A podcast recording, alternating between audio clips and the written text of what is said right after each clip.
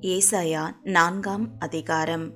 அந்நாளில் ஏழு ஸ்திரீகள் ஒரே புருஷனை பிடித்து நாங்கள் எங்கள் சொந்த ஆகாரத்தை புசித்து எங்கள் சொந்த வஸ்திரத்தை உடுப்போம். எங்கள் நிந்தை நீங்கும்படிக்கு உன் பேர் மாத்திரம் எங்கள் மேல் விளங்கட்டும் என்பார்கள்.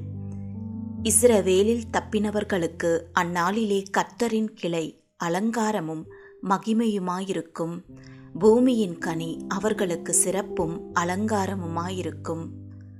அப்பொழுது ஆண்டவர் சியோன் குமாரத்திகளின் அழுக்கை கழுவி நியாயத்தின் ஆவியினாலும் சுட்டெரிப்பின் ஆவியினாலும் எருசலேமின் இரத்த பழிகளை அதன் நடுவிலிருந்து நீக்கிவிடும்போது சியோனில் மீதியாயிருந்து எருசலேமில் தரித்திருந்து ஜீவனுக்கென்று பேரெழுதப்பட்ட எவனும் பரிசுத்தன் என்று சொல்லப்படுவான்.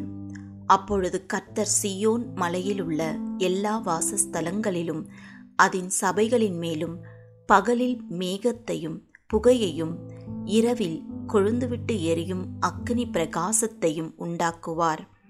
மகிமையானவைகளின் மேலெல்லாம் காவல் உண்டாயிருக்கும். பகலிலே வெயிலுக்கு நிழலாகவும் பெரும் காற்றுக்கும் மழைக்கும் அடைக்கலமாகவும் மறைவிடமாகவும் ஒரு கூடாரம் உண்டாயிருக்கும். you